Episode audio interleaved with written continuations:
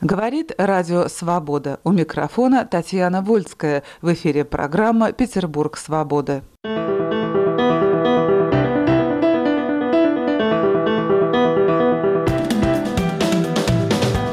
2000-е годы наш театр заслуженного артиста России Льва Стукалова был достаточно известен, причем не только в Петербурге.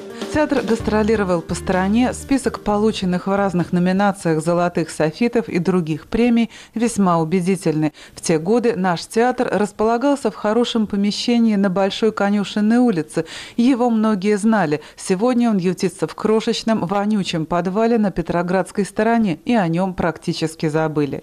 О судьбе нашего театра и о российской культурной политике мы говорим с театральным режиссером Львом Стукаловым и писателем, театральным и кинокритиком, публицистом Татьяной Москвиной. Лев, расскажите, пожалуйста, что такое наш театр и как он появился? Наш театр возник в 2000 году из выпускного курса Ленинградского театрального института профессора Петрова и мой на основе трех дипломных спектаклей «Лепериада», «Лав» и «Дело Корнета Ова» по пьесе Греминой, что стало основой репертуара, вот, было принято городом решение создать наш театр. К огромному сожалению, он был создан не как самостоятельная фигура с юридическим лицом, а как приложение к структуре организации «Петербург-концерт», и существовал он, что очень хорошо, в театре эстрады на Большой Конюшиной. Татьяна, вы помните этот театр? Я очень прилежный зритель этого пропавшего театра.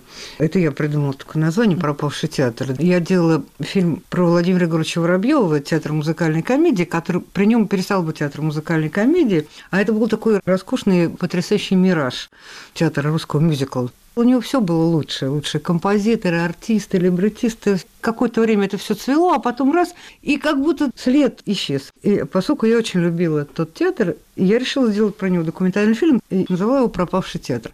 «Пропавший театр» оказался театр Стукалова, который тоже фантастически ярко заявил о себе в начале нового века. Была такая радость жизни. И какая-то вылупилась совершенно чудесная молодежь. А Лев Яковлевич Стукалов, он человек с опытом, режиссер настоящий. В его высокоорганизованной театральной материи, его спектакле очень много настоящих решений. И вот когда они встретились, режиссер, который понимает, что такое время, пространство, музыка, эмоции, и молодежь вся такая трогательная, свежая, в глазах энтузиазм. Я первый спектакль посмотрела «Липериада».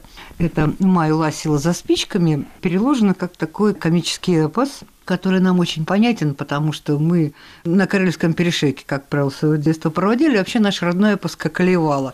Но Калевала, наверное, тоже бы поставил на наш театр, но взял он вот это Липериада. Там играли, были лошади, коровы, не только человеческие персонажи. Мир был очень одушевлен вот этой самой идеей, этой радостью и ожиданием, обещанием счастья. Потом я смотрел, наверное, весь репертуар и приглашала друзей, знакомых. Не было случая, чтобы кому-то не понравилось. Приходили, веселились. Вообще был очень честный театр. Если он говорил комедия, было очень смешно. И предупреждал, что нет, это вот «Панночка», это Ви Гоголя, тоже был отличный просто спектакль. «Панночка» по песне Нина Садур.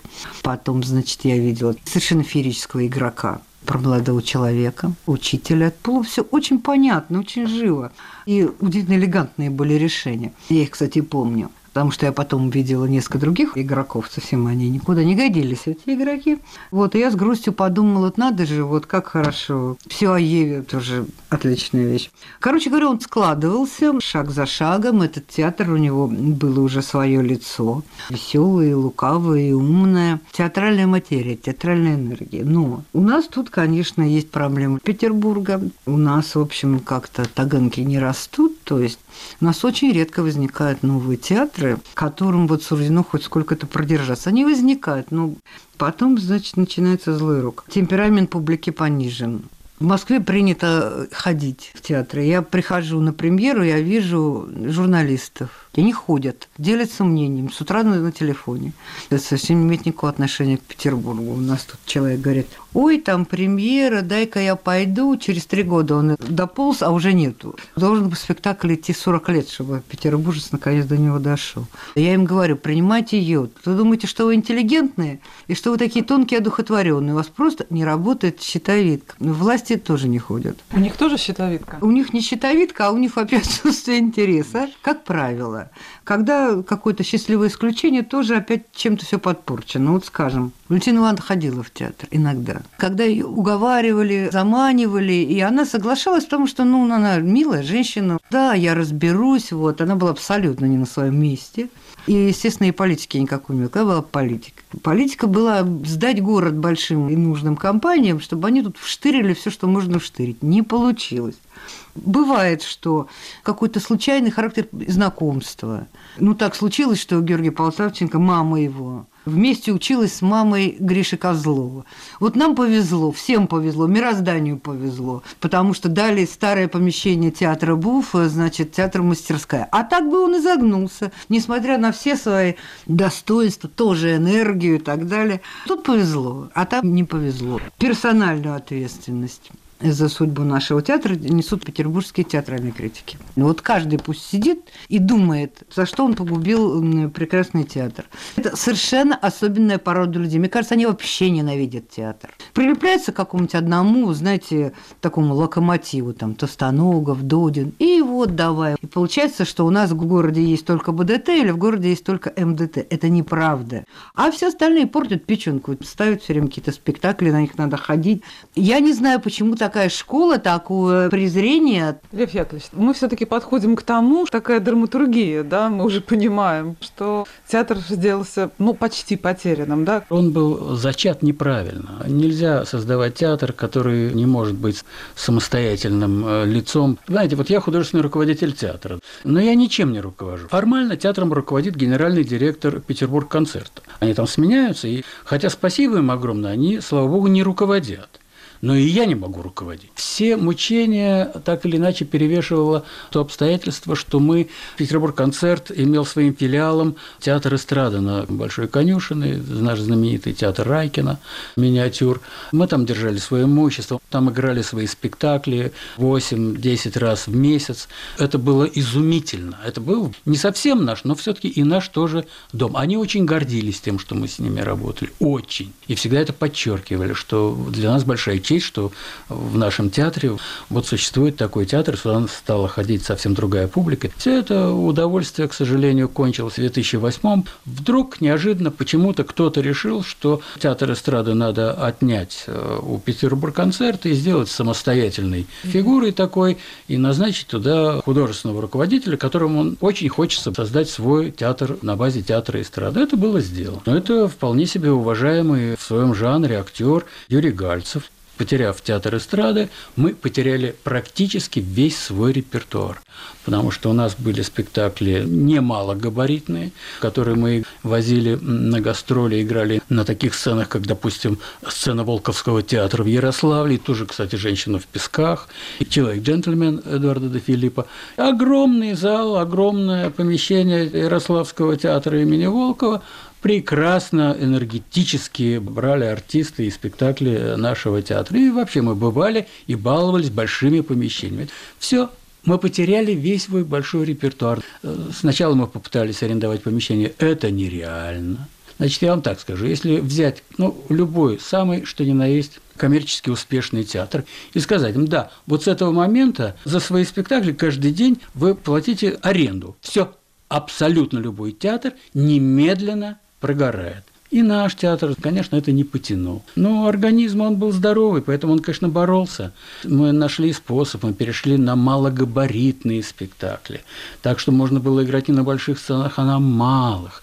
Но в Ленинграде, кстати, удивительно, малых сцен-то почти нет – Самим театрам нужны их малые сцены. Зачем? Додин пускал на свою малую, мы платили, играли, очень ему благодарны. Пока у него самого репертуар так не создался на малую сцену, нельзя нас пускать. А Бутусов, когда пришел, он перестал нас пускать на малую сцену вот этого театра Ленсовета. Может, у него свои виды были, имеют право. Нам пришлось совершить переход и играть спектакли в своем репетиционном помещении, вообще на 30-40 мест. Значит, это уже совсем уже габариты другие. В общем, вот это этапы умирания грани того театра, который в том виде, как он был задуман. Говорит Радио Свобода. В эфире программа «Петербург свободы» о судьбе нашего театра и российской культурной политике, не стремящейся к сохранению ценных театральных коллективов, мы говорим с театральным режиссером Львом Стукаловым и писателем, театральным и кинокритиком, публицистом Татьяной Москвиной. Татьяна, что вы скажете в комментарии этой печальной истории? Ну, управление культурой существует как раз для этого, чтобы такие ситуации разруливать, чтобы находить помещения для новых творческих коллективов, если очевидно, что перед нами сильный коллектив, который будет играть, привлекать внимание. Это можно было сделать. Надо сесть, подумать, посмотреть свои ресурсы, время какое-то потратить, посоветоваться с людьми. Для этого нужно оно, управление культурой. Люди, которые делают театр, могут не знать ситуации, могут не знать помещений, возможностей. А театр вещь нахальная и такая яркая, задорная, все таки очень нежная. Без любви, без внимания раз и огонечек погас. Лев, я понимаю, что все таки были попытки найти это помещение на Маховой, там еще где-то какие-то проекты, но все это тоже как-то тормозило, да? Конечно, мы предпринимали всякие усилия, самостоятельно нашли помещение на Маховой улице, совершенно не приспособленное для этого дела, но тем не менее пробили возможность, и нам выделили деньги на проект создания там, в этих помещениях, театра на 80 мест, там больше не получалось, но вполне себе пристойное все вокруг этого зала было бы. Значит, когда нам выделили деньги, это был уже 13 год, значит, мне уже было 67 лет. Потом проект изготовили и положили под сукно, потому что нужны деньги, чтобы его осуществлять. Выделили на проект 5 миллионов, освоили. А потом стали ходить в комитет по культуре. Вот когда очередной руководитель, здоровый со мной за руку, сказал, Лев Яковлевич, вы не сомневайтесь, мы знаем, мы перед вами очень виноваты. Ну, конечно, все осталось на своих местах. Значит, они стали строить какие-то планы. Причем все планы в основном строятся на одном. Давайте мы вас объединим с какими-то другими полусамодеятельными театрами и в какое-то одно место вас всех поместим, и вы там будете как-то вот единым таким комбинатом. Эта идея очень много лет. Кстати, когда вот Исаак Романович Штокман, дай бог ему здоровья, какой стальной старик, просто невероятный.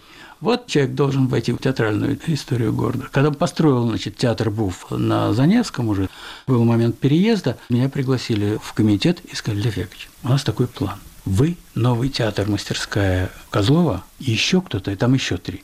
Мы вас всех вместе помещаем в старый театр БУФ. Как вы относитесь к этой идее? Я говорю, очень плохо. Лучше способа сделать врагами, стравить в клубок змей творческие коллективы просто невозможно придумать. Я считаю, что я кое-что сделал для возникновения сейчас ситуации благополучной у Гриши Козлова. Но я действительно не мог на это согласиться. Может быть, я был неправ. Татьяна, а как вы считаете, может быть, надо было этим двум театрам слиться в экстазе и было бы всем счастье? Не надо было ни в коем случае соглашаться. Наш театр – авторский театр Льва Стукалова, так же, как мастерская – авторский театр Григория Козлова. Два авторских театра в одном помещении существовать не могут. Это даже не надо объяснять. Это вместо двух отличных театров мы не получим ни одного. Поскольку это авторский театр Стукалова, он нуждается в особенном помещении. Вы знаете, в последнее время что-то же происходит. Понемножку. Вот скажем, Лев Эренбург. Я была там на проспекте Кима, где дали небольшое помещеннице. Они там играют. Оно, конечно, крошечное, но оно их к ним э, более как-то не то чтобы расположены театроиды, но какие-то, может, какие-то сейчас народились другие люди с совестью, что ли, не знаю. Но я у них встречала театроидов и театральных критиков сочувствующих, что тоже хорошо. У комик Треста есть на восьмой линии у Наташи Фессон. Они там играют маленький-маленький тоже концертный программ на двоих, там на троих человек, но тоже получили. На самом деле нашли бы, может быть, надо проявить такое ослиное упрямство. Не знаю что. Звезды как-то счастливо сложатся, или там вдруг у разбойника лютого совесть Господь пробудил, как поется в русской песне. В восьмом году вообще был дохлый номер. Я удивляюсь, как город выставил, потому что могли просто его лишиться, вот нашего центра. Но благодаря тому, что удалось последние силы в ненависть вложить к башне Мухта-центра и к многим другим проектам, что было уж совсем не выносил, просто тысячи людей уже выходили. Благодаря этому все таки мы наш город узнаем. А так, чтобы речь шла о каком-то попечении, там, о каком-то внимании, конечно, нет. Совсем другими люди были заняты. Сейчас получше. Такая попытка создать он театр. Милена Авимская, по-моему, была, да, на Жуковского. И он тоже, житель этого дома, жаловался, жаловался, что театр не на месте, и так все это ушло в Москву. Ну, на самом деле, знаете, тоже надо и сопротивляться. Вообще рецепт успеха уже понятен. Значит, надо родиться в Ленинграде, потому что что такое родиться в Петербурге, мы пока не знаем. Выучиться тут, получить, значит, закалку, первые успехи, а потом быстро-быстро делать ноги. В Москве оказываешься совсем другой ситуации, когда ты интересен, нужен, чего нет в Петербурге.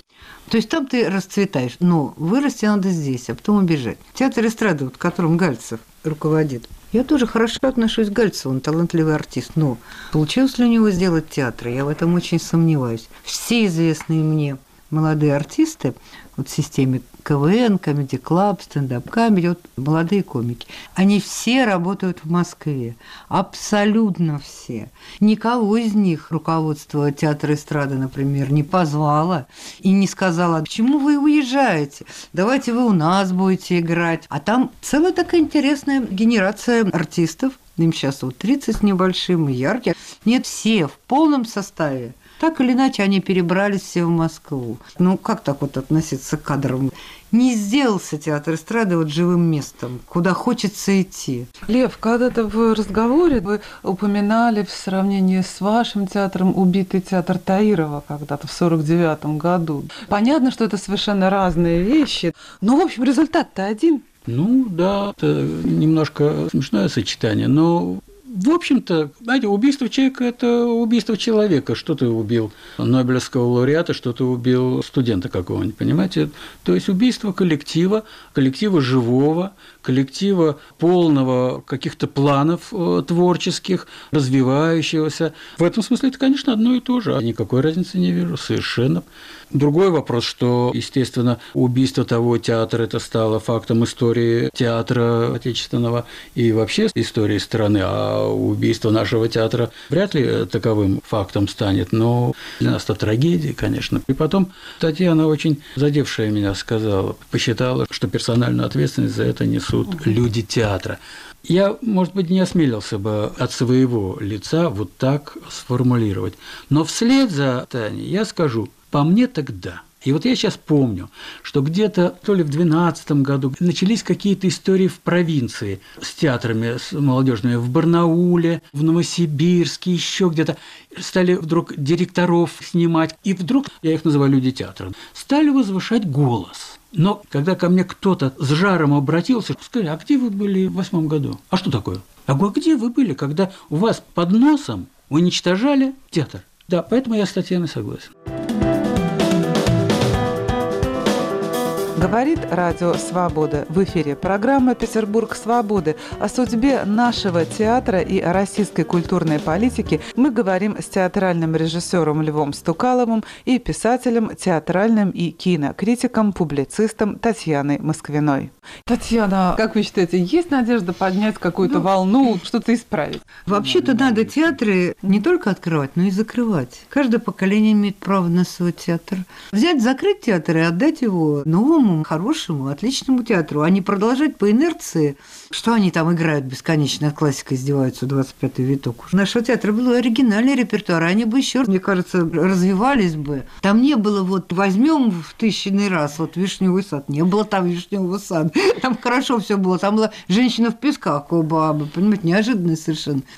Почему все время длится какой-то послесмертное существование. Я так и думала. И, кстати, надеялась, что, скажем, мастерская каким-то образом объединится с Большим драматическим театром с целью полного замены существующего Большого драматического театра. А что Стукалов, например, на месте какого-нибудь театра петербургского я могла бы себе представить наш театр. Какого? Да хоть Ленсовета вот сейчас вот взять, да и отдать, потому что, а что, Бутусов ушел, ничего хорошего там не будет в Ленсовета.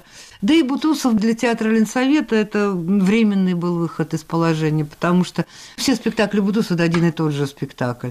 Он не может обеспечить вот целый мир. Он приходит в сложившийся коллектив, взрывает инерцию. Это очень здорово. И уходит. И вот так это очень хорошо.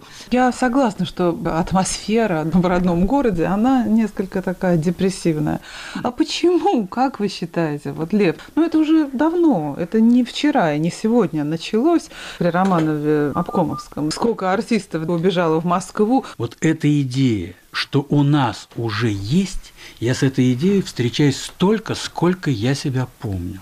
У нас есть пять театров, причем театры хорошие, этого вполне достаточно.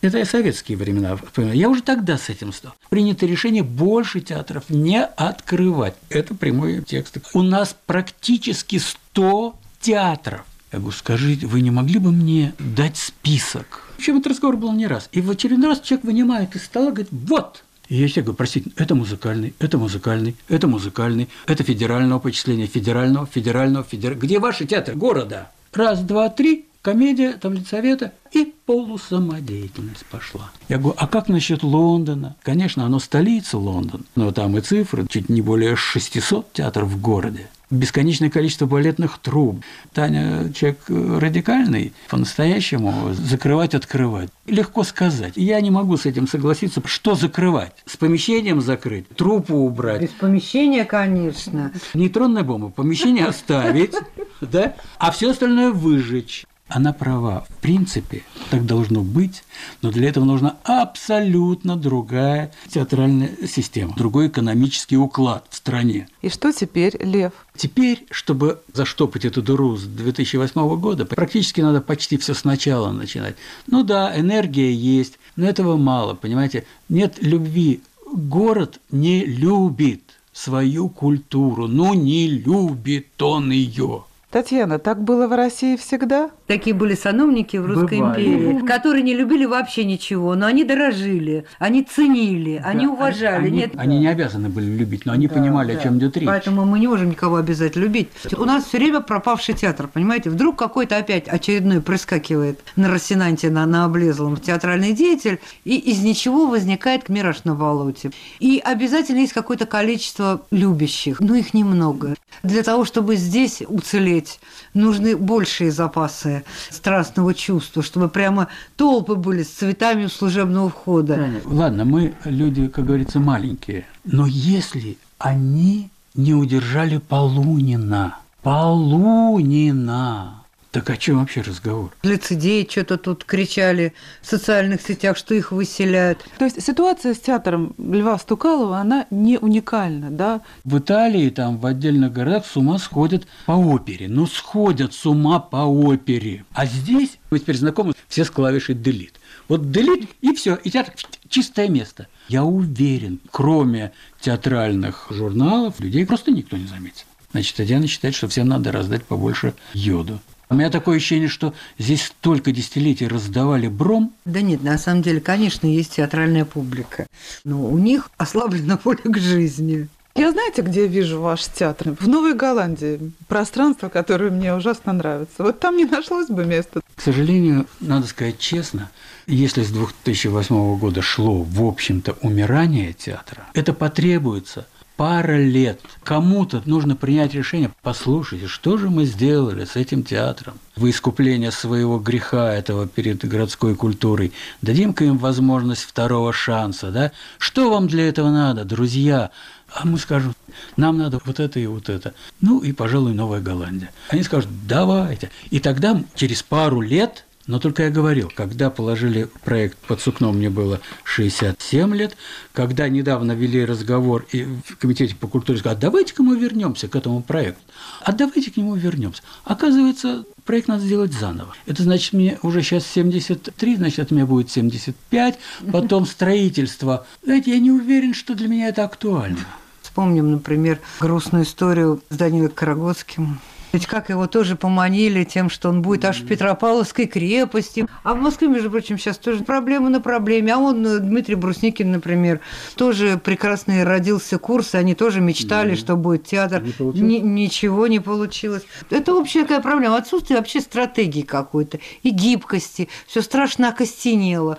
Посмотрим год театра, да, нам обещают 19. А. Такое живое дело, как театр, не может жить вот в этих веригах, решетках бюрократических. Оно просто задыхается. Говорит Радио Свобода. Вы слушали программу «Петербург свободы» о судьбе нашего театра и российской культурной политики, не стремящейся к сохранению ценных театральных коллективов. Мы говорили с театральным режиссером Львом Стукаловым и писателем, театральным и кинокритиком, публицистом Татьяной Москвиной. Вела передачу Татьяна Вольская, продюсер Виктор Смирнов. Оставайтесь с нами.